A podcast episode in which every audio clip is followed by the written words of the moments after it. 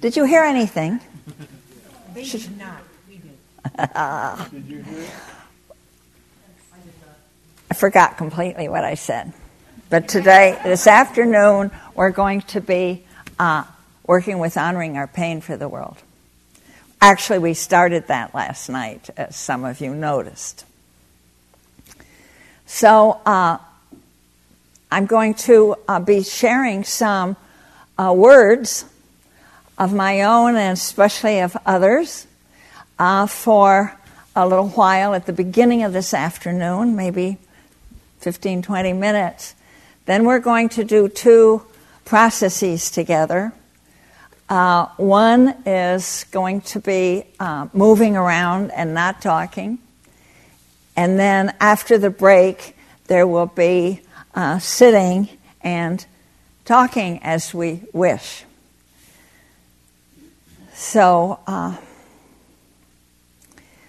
here we discover the uh, full size and grandeur of the being we have been called to be in this time. And um, I would like to begin uh, with a prophecy that those of you who've worked with me before know, and it, it bears repeating, as I'm sure you'll agree. And it is a prophecy from the Tibetan Buddhist tradition. It's 12 centuries old from the Kalachakra Tantra.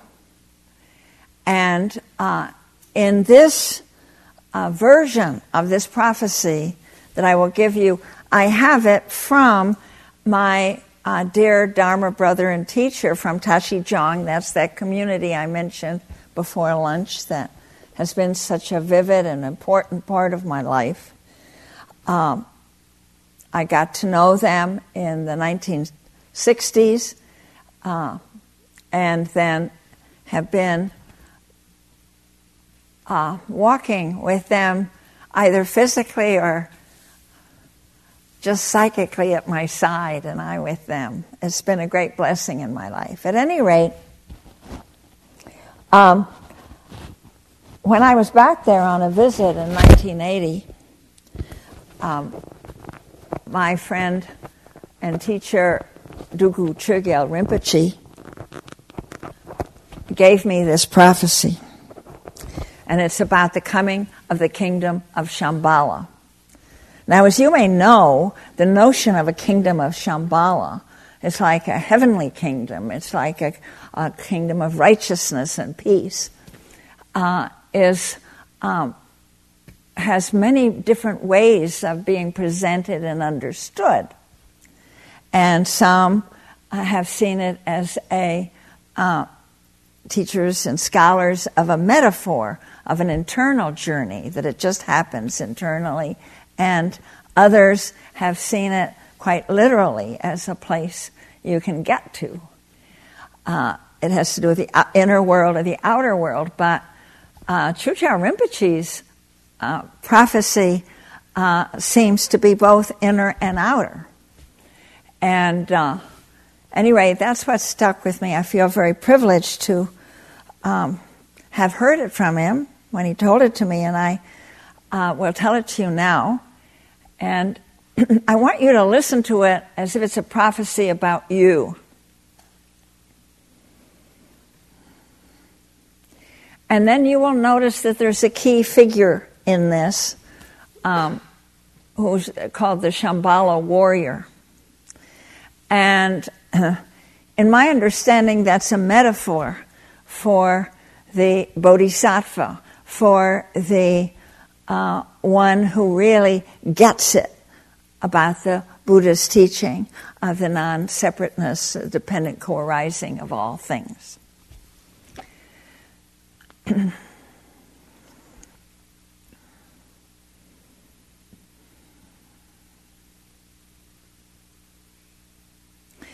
there comes a time when all life on earth is in danger.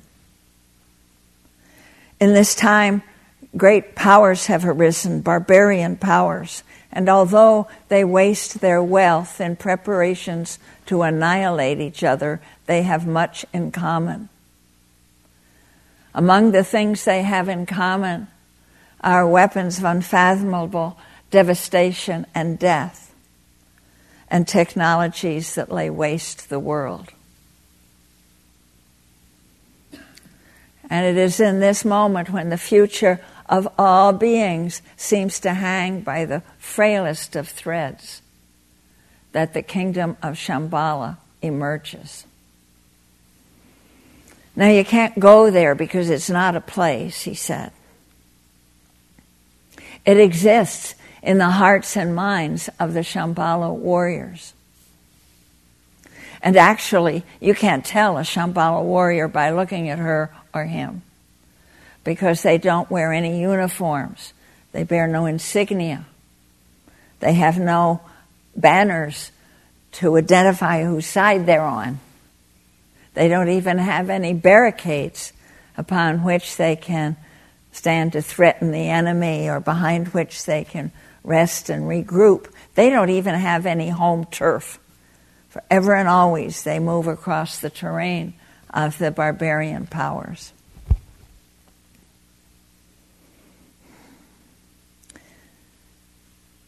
So the time has come, he said, when great courage is required of the Shambhala warriors because they are going to go into the center of the power, the barbarian powers, to dismantle the weapons, and weapons in every sense of the word. They're going to go to where the armaments are manufactured and where they're deployed, and they're going to go into the corridors of power where decisions are made and dismantle the weapons. Because then you could see they're weapons of mind as well as matter. Then he said, Joanna, mark this. The Shambhala warriors know that these weapons can be dismantled. Why? Because they're manomaya, mind made. They are made by the human mind, they can be unmade by the human mind. Because the dangers that confront us now are not visited upon us by some satanic deity or some evil extraterrestrial force or even some inexorable, unalterable fate predestined. No, they arise out of our actions, our choices, our habits of mind, our attitudes, our relations. These dangers are made by the human mind, they can be unmade by the human mind. And then he said, Now is the time when the Shambhala warriors go into training. Well, you better believe I said, How do they train? And he said, They train in the use of two weapons. Actually, he used that word. You may prefer implements or tools. That's what he said. And I said, What are they? And he held up his hands the way the lamas hold the ritual objects in the great Lama dances of his people. And he said, One is compassion, and the other is insight into the radical interdependence of all phenomena. And you need both. One alone is not enough. You need the compassion because that provides the fuel, the motive force to go out there where you need to go to do what you need to do. And what it boils down to is this it's not being afraid of the suffering of your world. Because when you're not afraid of the suffering of your world, then nothing can stop you. But alone, by itself, this tool, this resource, this weapon, uh, can burn you out. It's hot. So you need the other. You need that understanding of the co arising of all things, the mutual belonging of all entities in the web of life. With that, you know that this is not a battle between the good guys and the bad guys, but that the line between good and evil goes through the landscape of every human heart. And you know that so interwoven are our lives that even the smallest act with clear intention has repercussions through the web beyond your capacity to discern it. But he said that's kind of cool. It can seem abstract. That's why you need the heat of the compassion.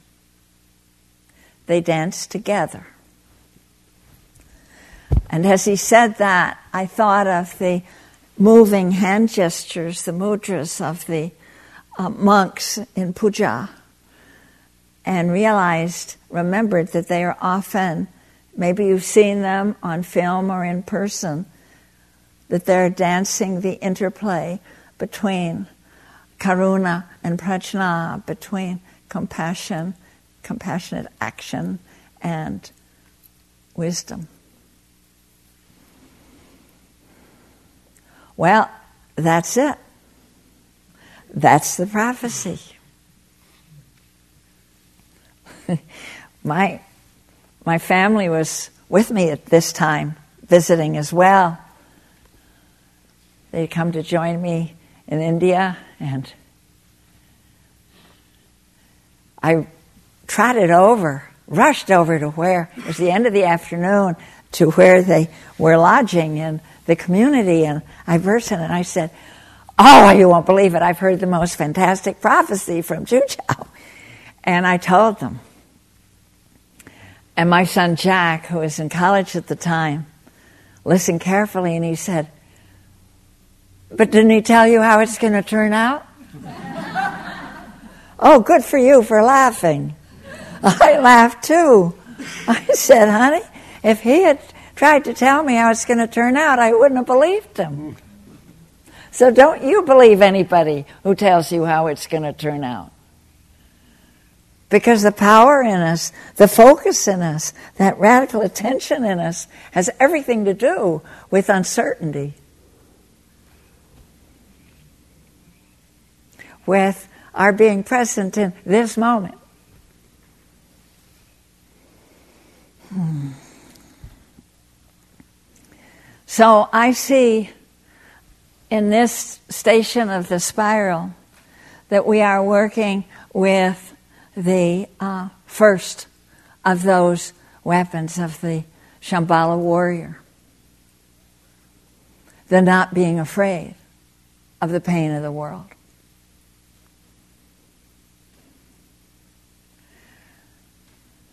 And from the Tibetan Because as I said, when you're not afraid of the world's suffering, nothing will stop you. Uh, from the same tradition, that is also seen as a warrior quality in the warrior song of King Gesar. Now, I can't remember the century of King Gesar. Do you know? Anybody know?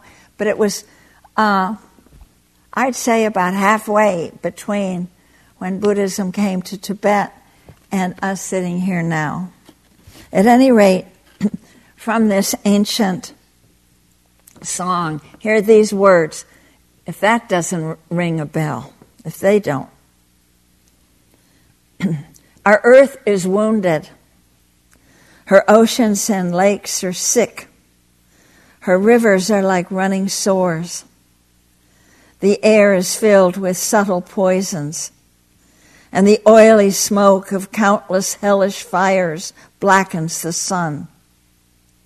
Men and women, scattered from homeland, family, friends, wander desolate and uncertain, scorched by a toxic sun.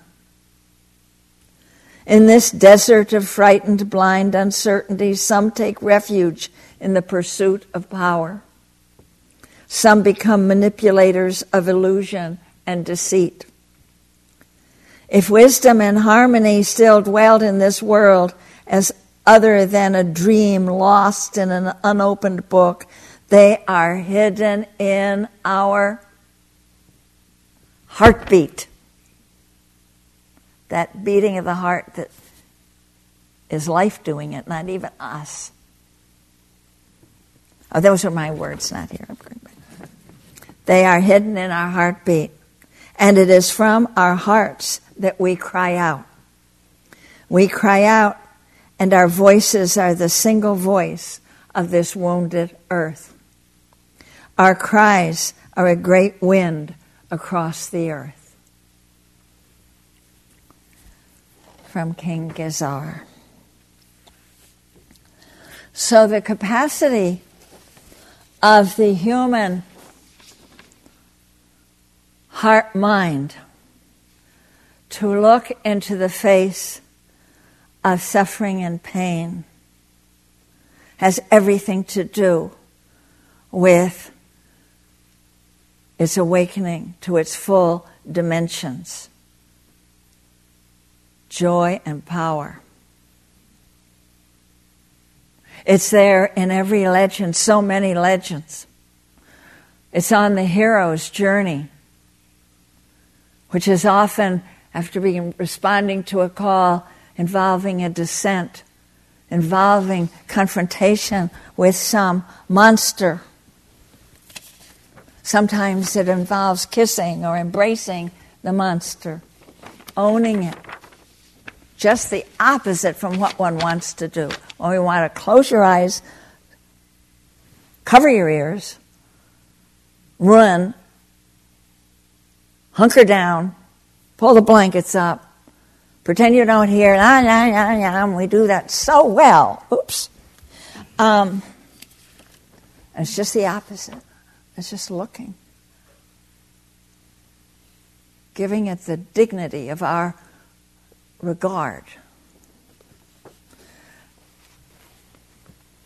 And the third such utterance that I want to read is um, from uh, the Christian tradition.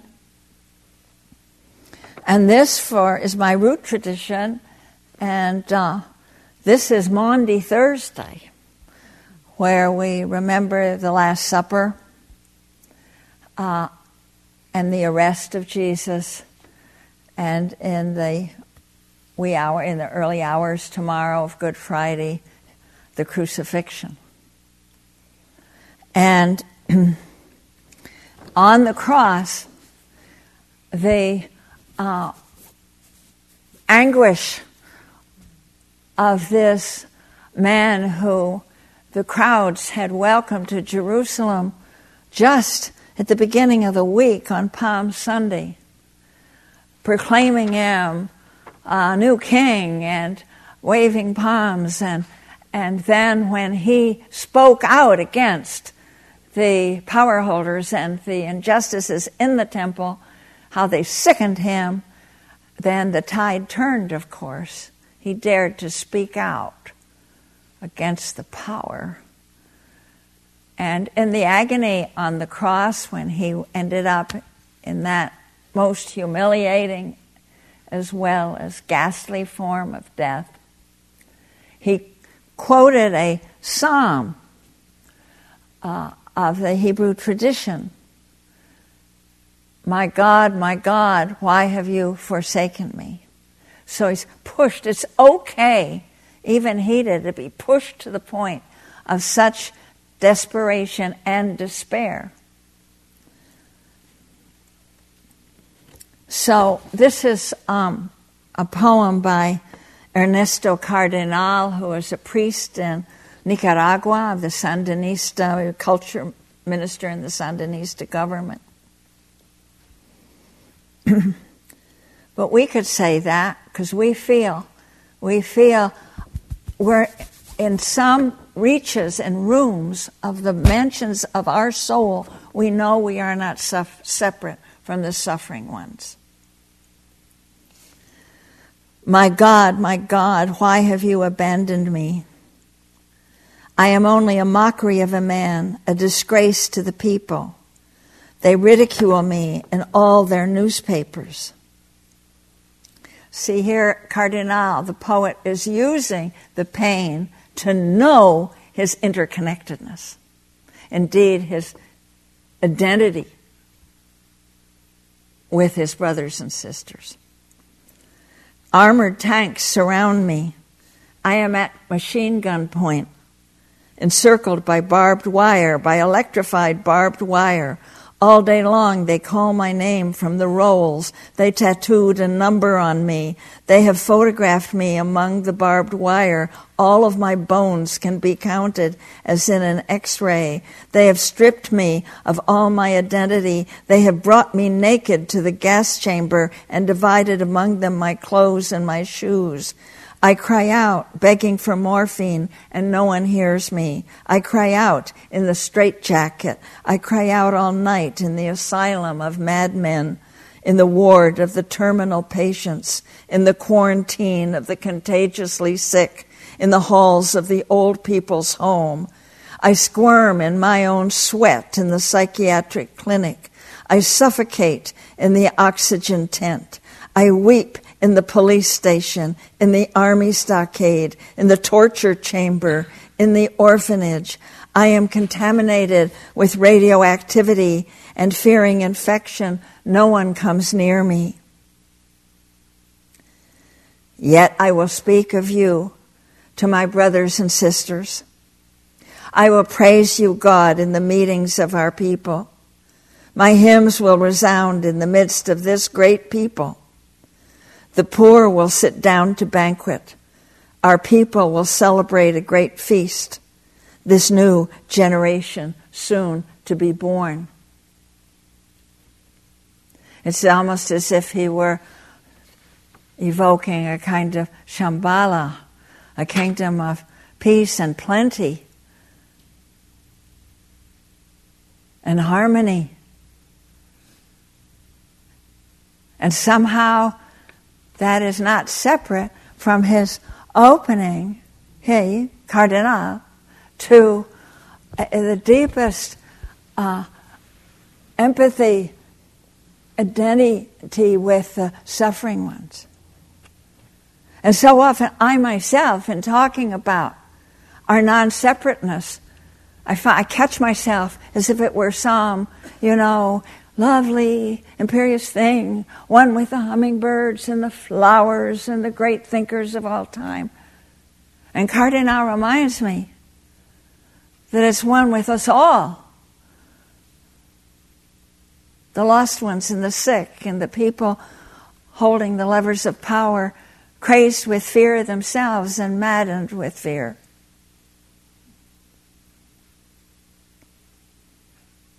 And then I see that interbeing. Thich Nhat Hanh's more positive way of phrasing the Mahashunyata, the great emptiness of separateness, the, in our interbeing, what that really calls us to. Do we really want it? Do we really want that? But he seems to be saying that we're not going to get to the great feast, we'll not all be there. And we won't be there either until we can embrace all of us and what we're doing and what we're suffering.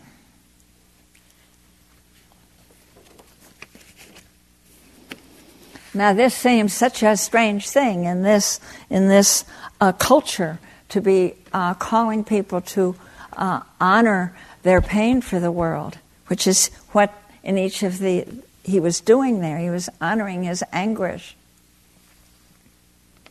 and letting it speak and becoming voice for the earth. That's what the bodhisattvas were doing in that song of King Gesar. That uh,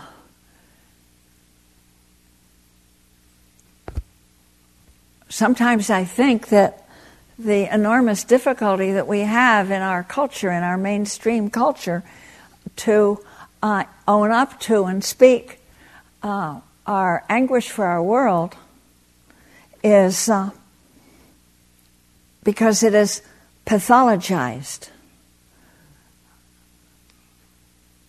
When we utter it, it is so easily reduced to some personal neurosis, to some mistake in our upbringing, to some early wound that is understood um, biographically.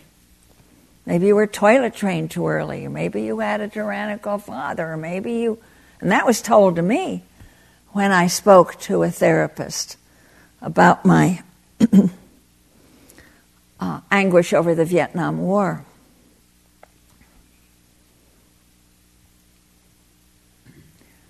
I was also told, same therapist, I didn't st- hang around very long, um, that my distress over the deforestation taking place, and that was, this was back in the 60s, this, we've been chopping down the trees, clear cutting for quite a while, that the bulldozers that were mowing down the forest uh, were representative to me. They were, I feared them and was upset about them because they, I saw them as my libido.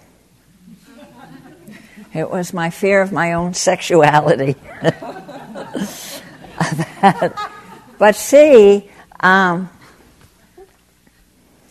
uh, it comes down to this notion of that that uh, Wes was talking about this morning, of being a separate self, and these responses of anguish, of pain, of anger, of outrage when we see what is happening uh, to our world, to our friends, uh, to the other critters, uh, that those are uh, seen as um, some quirk of this separate self, some personal craziness. And so we tend to,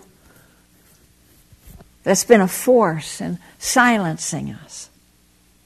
There have been many, many things, many factors, and I won't take the time now because that's what not we're about. But in um, my book about the work that reconnects coming back to life, um, there's uh, a chapter in that just on all, all the things that silence us from doing just what Ernesto Cardenal and King Gesar said to do cry out. Uh, what has been in our traditions to cry out. And something's silencing us. And uh, so part of it is that reductionism of our society to see it as personal craziness. And there are a lot of other things too. Desire to be patriotic, desire not to be shunned by your friends, etc., etc. All pretty powerful. So we're uh, asking ourselves in this work that we'll do and that we do all the time as uh, the great unraveling of the social and ecological systems of our uh, planet come apart, uh, that uh, to be just the kind of practice that, that Wes is leading us in. And this is a phrase, this is from uh, an entity who's called Aaron, you may know his, some of his wisdom. He said, Let me put it this way that which is aware of fear is not afraid.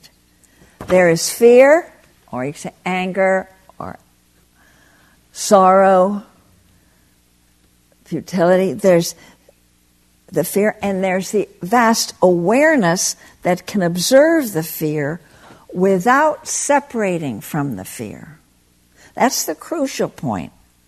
We can use, we cannot use the awareness to dismiss the fear. The awareness is there and the fear is there. When there is no dismissive attitude, then you can be present with fear or anger or sorrow with a kind attitude that's willing to deeply experience the fear, not have to get away from it, not judge yourself that it's there, and also not to have to act on it. So I mentioned, uh, I guess it was, maybe it was the first night. I want to draw a picture. Remember, I mentioned being on a road toward the future and two ditches on either side?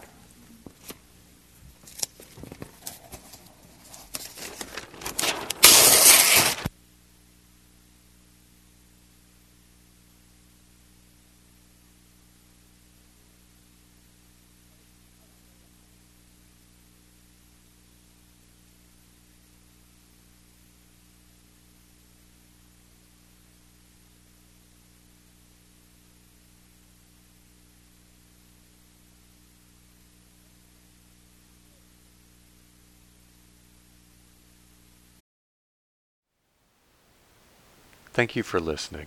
To learn how you can support the teachers and Dharma Seed, please visit dharma dharmaseed.org slash donate.